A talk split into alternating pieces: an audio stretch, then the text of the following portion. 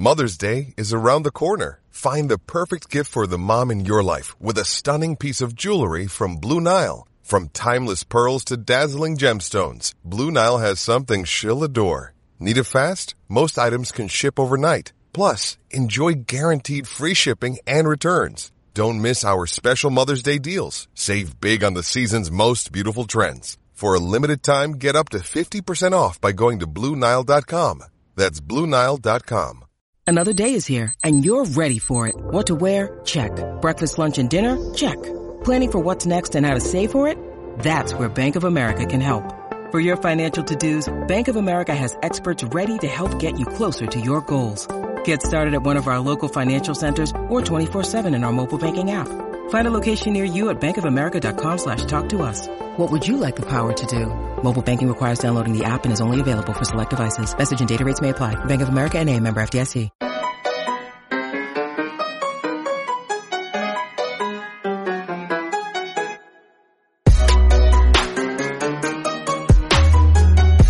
Welcome into Poke the Bear episode 50. I'm Evan Marinofsky back here with Connor Ryan. Yes, I'm back from vacation. Connor killed it last week doing it all on his own, which people don't realize is not easy. That's not an easy thing to do.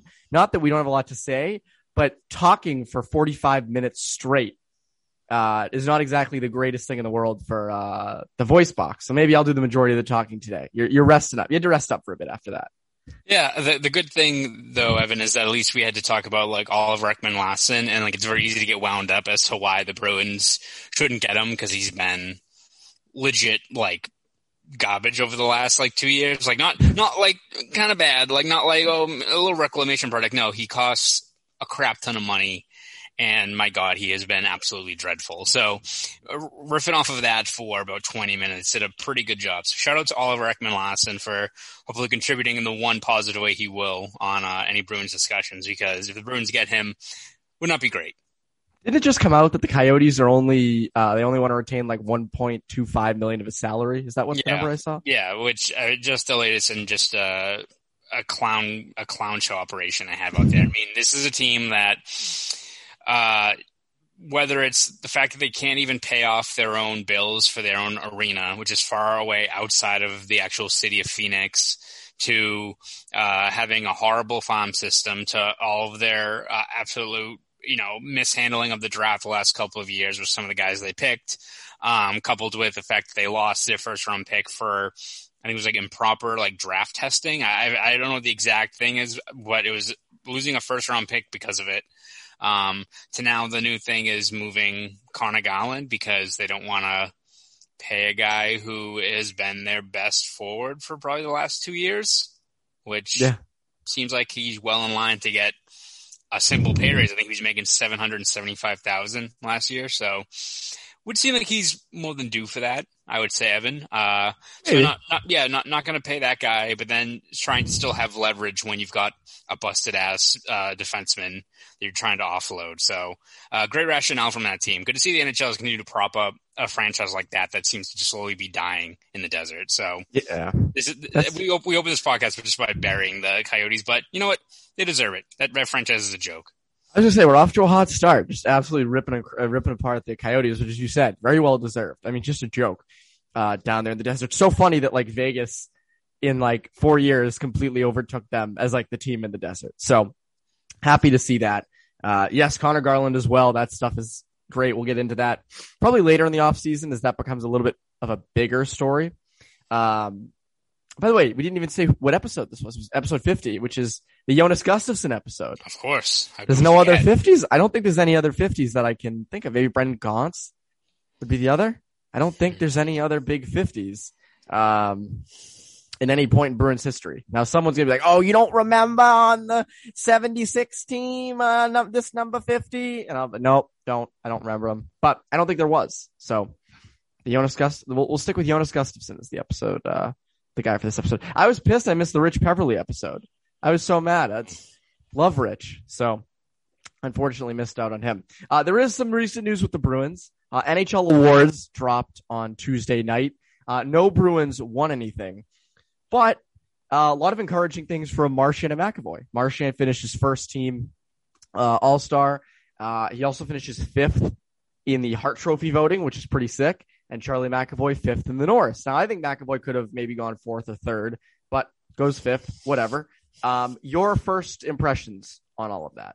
Yeah, no, I, I, I going into this did not think. Well, one, we didn't know that we knew they weren't going to win because I don't think they were announced as finalists anyway. But uh, I think you could have made the argument for, especially I think McAvoy uh, finishing like you know third, maybe. Um, I think probably the biggest issue probably with that top three finish is probably Hedman, who I think he's the one kind of holdover from like the reputation vote. And I will say, I think uh, some awards this year were like the Bergeron Selke one will still, you know, make me rip my hair out. But uh, for the most part, I think a lot of voters are at least taking more time to look at some of the underlying numbers and, uh, you know, blending that into their rationale of how they approach these things. Because I think if this was five years ago, Adam Fox and probably even like Cale Makar, like wouldn't even probably finish close. I think probably especially Adam Fox, where maybe he, he's not as dynamic as you know if you're just doing an eye test with a guy like Makar, or you watch him in the ozone, you're like, oh my god, this guy's crazy. Uh, granted, Fox is still a very good player too, but I think he'd be a guy that maybe wouldn't be seriously considered if it wasn't four or five years ago. So it's good to see that. Uh, the, seems like some of the league voters are taking that more into account. Um, but if you're McAvoy, yeah, I think finishing fifth. Um, I think he doubled where he finished last year. I want to say he finished tenth last year. I want to say so. Um, for him, it's I think what we expected. It's what the Bruins expected when you kind of gave the keys to him uh, for the defense moving on from Zdeno Chara that he would thrive with more minutes, more responsibilities, and that was the case this year. Um, and from the Bruins' perspective, you have to look at it as being, you know, this is like his ceiling has still not been set at all yet, right? I mean, he could go in next year and average 24, 25 minutes a game.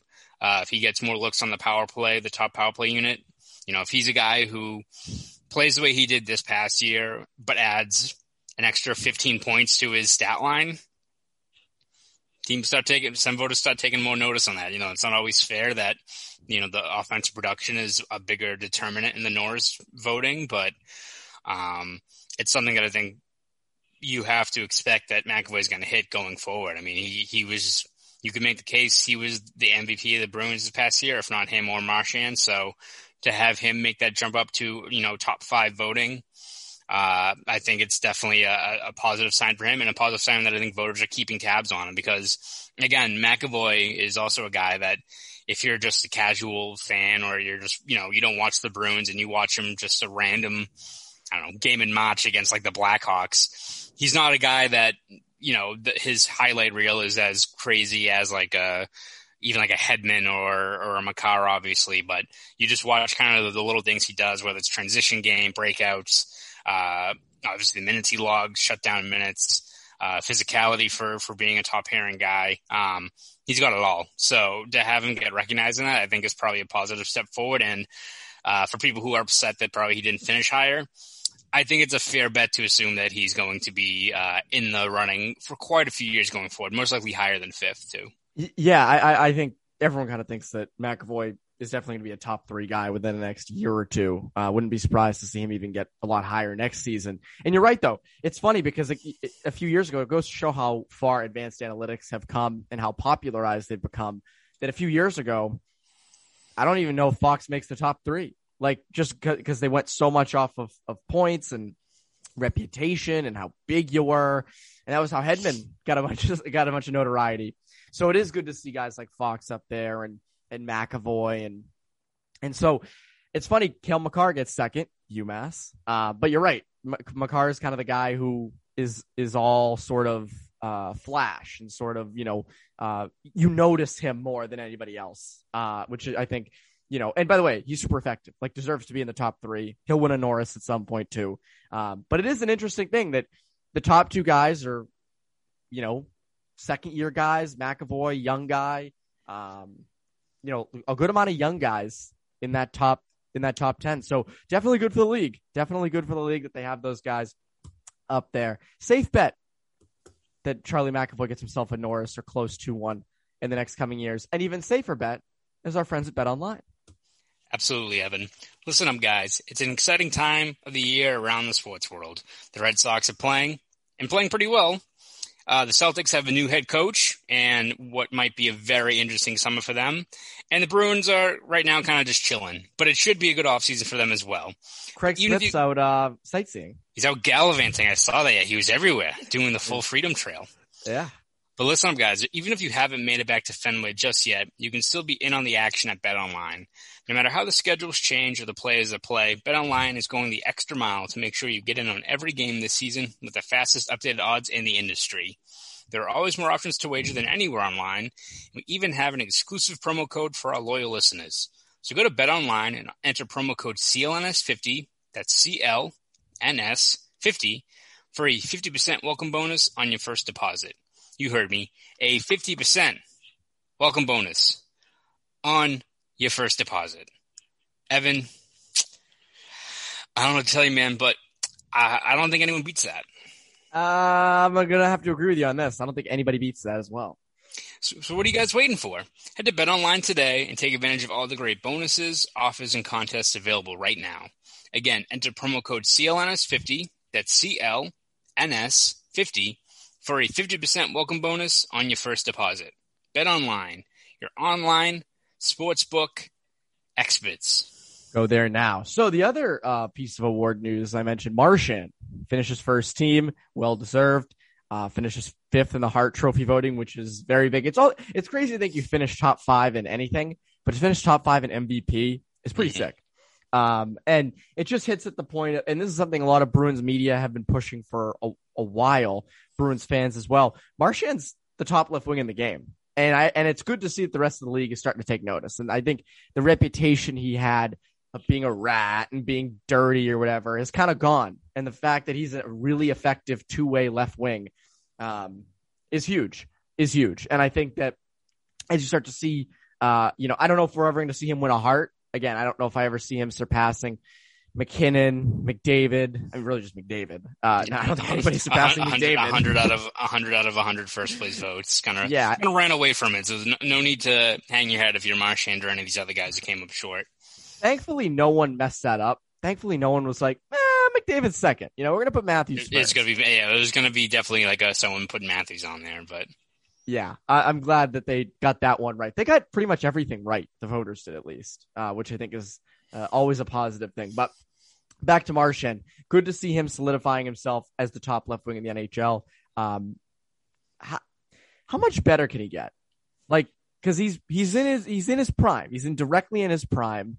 You wonder how many of these years he's got left. What is left with him? Yeah, it's tough to kind of map out how much longer he can play at his peak, but you also have to wonder in this kind of level he's playing at right now, is there still another gear he can hit? You know, like is there still something that, you know, even if it's maybe another one or two year peak, can he be a dude who gets over a full season like 100, 110 points or something? You know, like, uh, and you kind of saw that this past year. And I think one thing that paid a, made a major difference for him was getting that off-season surgery, which obviously took him out for a while, but he mentioned how much better he felt after that. And I think at some point during the season, I want to say the tail end of the year, he still said that, you know, recovering from the, that kind of surgery, the amount of work that went into it, uh, he still wasn't 100% to open the year. They're still shaking off the rust. So now with another full season, uh, I don't think he had any off-season procedures this year. Um, you know, you, you look at it, if he goes into this next season completely healthy without any limitations, able to get back on the ice in a timely manner. Uh, we already know that he's a like a workout freak. Guys obviously always training pretty much year round. Uh, if he can hit another gear and whether that's just uh, better shutdown numbers or you know his point totals jump up again, like I, it wouldn't surprise you have him have another year or two of 100 plus points over an 82 game season, right? So um, we'll see kind of what the next step is because of course the decline is eventually going to get there for a guy his age, but you look at just the other factors, the fact that he's continued to get better, the fact that um, this offseason should be relatively normal for him, not just because of COVID, but because of just his overall recovery timeline. It's fair to assume that he maybe has another year or two where he can hit another level, which is for the Bruins great, for the rest of the league very scary. Yeah, I mean he's 33 right now, be 34 yeah. at the end of next season. So yeah, you have to assume one to two years left of this kind of domination on that top line, and that kind of just solidifies the fact that this Bruins team needs to keep going for it. Needs to keep going for it because uh, you don't want to waste the primes of Marchand. Bergeron's at the end of his prime. Uh, Pastrnak's kind of just entering his. McAvoy, like you don't want to waste that. I think that's one of the big things uh, with Marchand's success. So interested to see if he can get to fourth place or third place in the Hart Trophy voting. I think that would require a lot more points. Um, but who knows? He could do it. He's on a line that could do it. So never know uh, with that. Around the league, the Stanley Cup is taking place, and it is Canadiens and the Lightning, which is a big in terms of mo in terms of really everything. Uh, but there are a few lessons.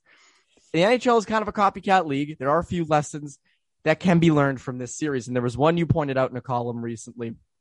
I really liked, uh, and it's the size aspect on defense. Now, hmm, Connor, haven't we talked about this a lot before? Where Mm. uh, teams typically that go deep in the playoffs, that that go and win the cup final, have bigger defensemen, and this seems Yeah. to be the case with the Lightning and the and the Habs. Yeah, yeah, it always seems to be the case. And as much as, you know, I, I wrote something recently about uh, kind of switching gears a little bit with, with Conor Garland and why the Bruins should be interested in getting him just as a secondary scoring option. Everyone's like, well, you got to get bigger, man. I'm like, well, you can pick and choose your battles as to where you, you need to get bigger on your roster, right? Because I don't know, look at not not to compare the two, but look at uh, Brayden Point. Does Brayden Point give a shit about uh, you know being a smaller guy? Does Cole, has Cole Caufield given a shit at his size? Like you can still have smaller forwards that do very well in the playoffs, but one trend you've seen over the last couple of years has been teams rolling out a big, big D corps. Um, and I mean, if we want to just really run through the list of like, let's look the last, uh, last two Stanley Cup champions, uh, St. Louis Blues. Everyone talks about the fact that they punched the Bruins in the face repeatedly over that seven game series, but it wasn't just that. It was also the fact that they had six dudes out there who took up a whole bunch of space, limited the chances, uh, you know, really like did some damage against the Bruins forwards in that series. Um, but most importantly, limited those grade A looks. So Pietrangelo, 6'3", 210. Colton Parayko, 6'6", 230. Ooh. Not bad. Jay Bouwmeester, 6'4", 206. Carl Gunnarsson, 6'2", 198. Joel Edmundson, 6'4", 215. And Vince Dunn, who's the smaller of the, the group, but 6 feet, 203, kind of in that playmaking, puck-moving role. And even then, 6 feet, 203, still, he's still a pretty big dude. Um, yes, maybe. Uh, and then, you know, 2020 Tampa Bay Lightning, uh, Victor Hedman, 6'6", 223, which I always forget. uh, People always forget, I think, of how humongous Victor Hedman is. Like, he's already such a great player, but he's also a big boy. Uh, Ryan McDonagh, 6'1", 215. Mikhail Sergachev, 6'3", 215. Erik Cernak, 6'3", 233. Shattenkirk, six foot, 206. And then they kind of had like Rutta and Bogosian, but all those guys are over six feet. I think uh, Bogosian, 6'3", 221. Big D corps. Yep. You wonder why the big boy. yeah, you wonder why the Bruins scored only three even strength goals, I think, in that uh, Toronto bubble series against them. It's one, you got Vasilevskiy, but also you've got a bunch of big bodies in front of him that are limiting chances, are blocking shots, are clearing pucks out of grade AI. So it makes a difference. And then look at uh, Mon- Montreal this year. Um, I think uh, the biggest thing too is just having a lot of heft in their top four because uh, I think we've seen so far in this series, uh, especially the last few series with Montreal, Jon Merrill and Erik Gustafsson are kind of like, yeah, we'll roll you guys out there a little bit. And, and Merrill's a, a pretty big dude, he's six three, but like those guys don't get don't play all that much in these games. But you just look at Montreal's top four: Weber, 6'4", 229. Joel Edmundson again, 6'4", 215. Uh, Jeff Petry, 6'3", 197. Um, and Ben Chiarot, uh, 6'3", 225. So like they've literally got all bunch of big bodies back there. So if you're the Bruins, and again, not saying that it means you have to just wipe this plate clean and it's like, all right, you got to get rid of Grzelcyk, you got to get rid of Reilly. But if you have like one of Grzelcyk and then you add other pieces that, that fit in that spot, it makes uh, a major difference in terms of just how your D corps is constituted. So whether that's the guys we've mentioned on this podcast many times, whether it's via, trade with Ekholm or free agency with Alexiak or McCabe, like you need bigger bodies on that blue line desperately. It's something that It's not like it's a, a, a thing that's like a trendy uh, way a team plays or a style of play or how they execute. It's a trend every single year with these teams that go deep is they've got a lot of big bodies on that D corps. And a lot of those big bodies, by the way, are good puck movers. I mean, you look Yes. at a guy like Sergachev. Sergachev's a beast. I Mhm. mean, that guy's huge and he's out there shifty, moving the puck well, uh, breaking out of his own zone well. So that's the thing. And, and again, it's all about limiting those high danger chances. And bigger guys tend to do it a little bit better because they're not going to let you to those chan- to those areas. So, um, yeah, I mean, we've mentioned it. We mentioned our Bruins. We mentioned it on this. Alexiak, McCabe. You said Ekholm. You got to add one of those guys. Ekholm obviously is going to be much more difficult, but guy like Alexiak, um, I mean, even Jon Merrill for a third pairing role. I mean, I know he's, you know, not getting a ton of time, but he's bigger. He helps in that regard. You know, you can rely on him in his, in your own zone. So, uh, you definitely need that. You need that. I mean, Lauzon has a little bit of a bite, has a little bit of a punch to him, you know, but younger guy, you know, needs to maybe grow, you know, grow into his own a little bit. So, um, that's, I think the main lesson. I think that might be the only lesson. I don't know if there's any, I mean, the other lesson, and I've said this before, you got to develop down the middle. When I look, Mhm. when I look at the Canadiens and I even look at the, the Lightning, a lot of their own development down the middle of the ice, which the Bruins do not have a lot of, uh, at this moment. I'm talking young guys, not Bergeron and Krejci. I'm talking, you know, younger guys. Uh, Mhm. but I mean, you just look at Montreal, Danault, Suzuki, um, Kotkaniemi, hmm like develop their own guys, develop their own guys down the middle, and that's a core. That's Yeah. a core. Like you know, Danault shut down Stone in that last series. You know that is a legit core down the middle. He's been a Uh, and the and the other thing I'll say is both of these teams are in your division next year. and I know pe- people keep, I, I tweeted this and people keep discounting the Canadiens. And you said this on Bruins Pete. That's a good roster. That is not a roster. I mean, I know they were like 18th overall this year. Um, and I mean, really got to the cup final by, you know, wouldn't do that every year, but that's not a bad team. That's a pretty damn good roster. You know, Yeah. on D, you mentioned up front, obviously have Carey Price in net. So they're in your division, the Lightning, um, The Sabres. The. Sabres, the Sabres. I love people replying to my tweet or quote it being like, "Don't forget about the Sabres. Don't forget about the Senators." I'm like, no, no. Like I'm, No. I'm happy. I'm happy to forget about those. Which, which I will give credit though. Like Senators could be like pretty solid by like another year or two. Like as much as that team's a absolute shit show, like one thing they do well, they usually like, develop guys pretty well. Like they always. The problem is they never keep them. That's the That's problem. They don't They, they can't cheap. retain them, but they develop. but them. but like they do a pretty good job of rolling out like good prospects. They draft well and they get good. So like I'm not saying the Senators are going to be like a, a breakout team next year, but they could be a team that can be a pain in the ass in the next couple of years and are on the kind of upswing. So oh, it's not yeah. going to be easy. no, and they also have the Panthers in their And division Panthers, yep. and the Maple Leafs. I know people don't like to hear that because it's the Maple Leafs, but that's still like a pretty solid regular season team. so, and and I, you just imagine them at least getting to the playoffs. What happens after? Who knows? But um, so yeah, that is that. That I think that's really it from the Cup final. If there's anything else that's. I mean, the only other lesson is you wish there were two uh, better teams in this. Maybe Lightning in Vegas, or I know Bruins fans which there was a team that they could actively root for because there's no reason for you don't want the Canadiens to win. You don't want the Lightning to win. So what are you gonna do? But anyways, that is Poke the Bear episode 50. Connor, before uh, we head out, uh, what can the people look forward to over at BSJ? Yeah, we did a, a breakdown earlier this week of uh, potential trade for Conor Garland. We looked at uh, uh, defensemen they could trade for.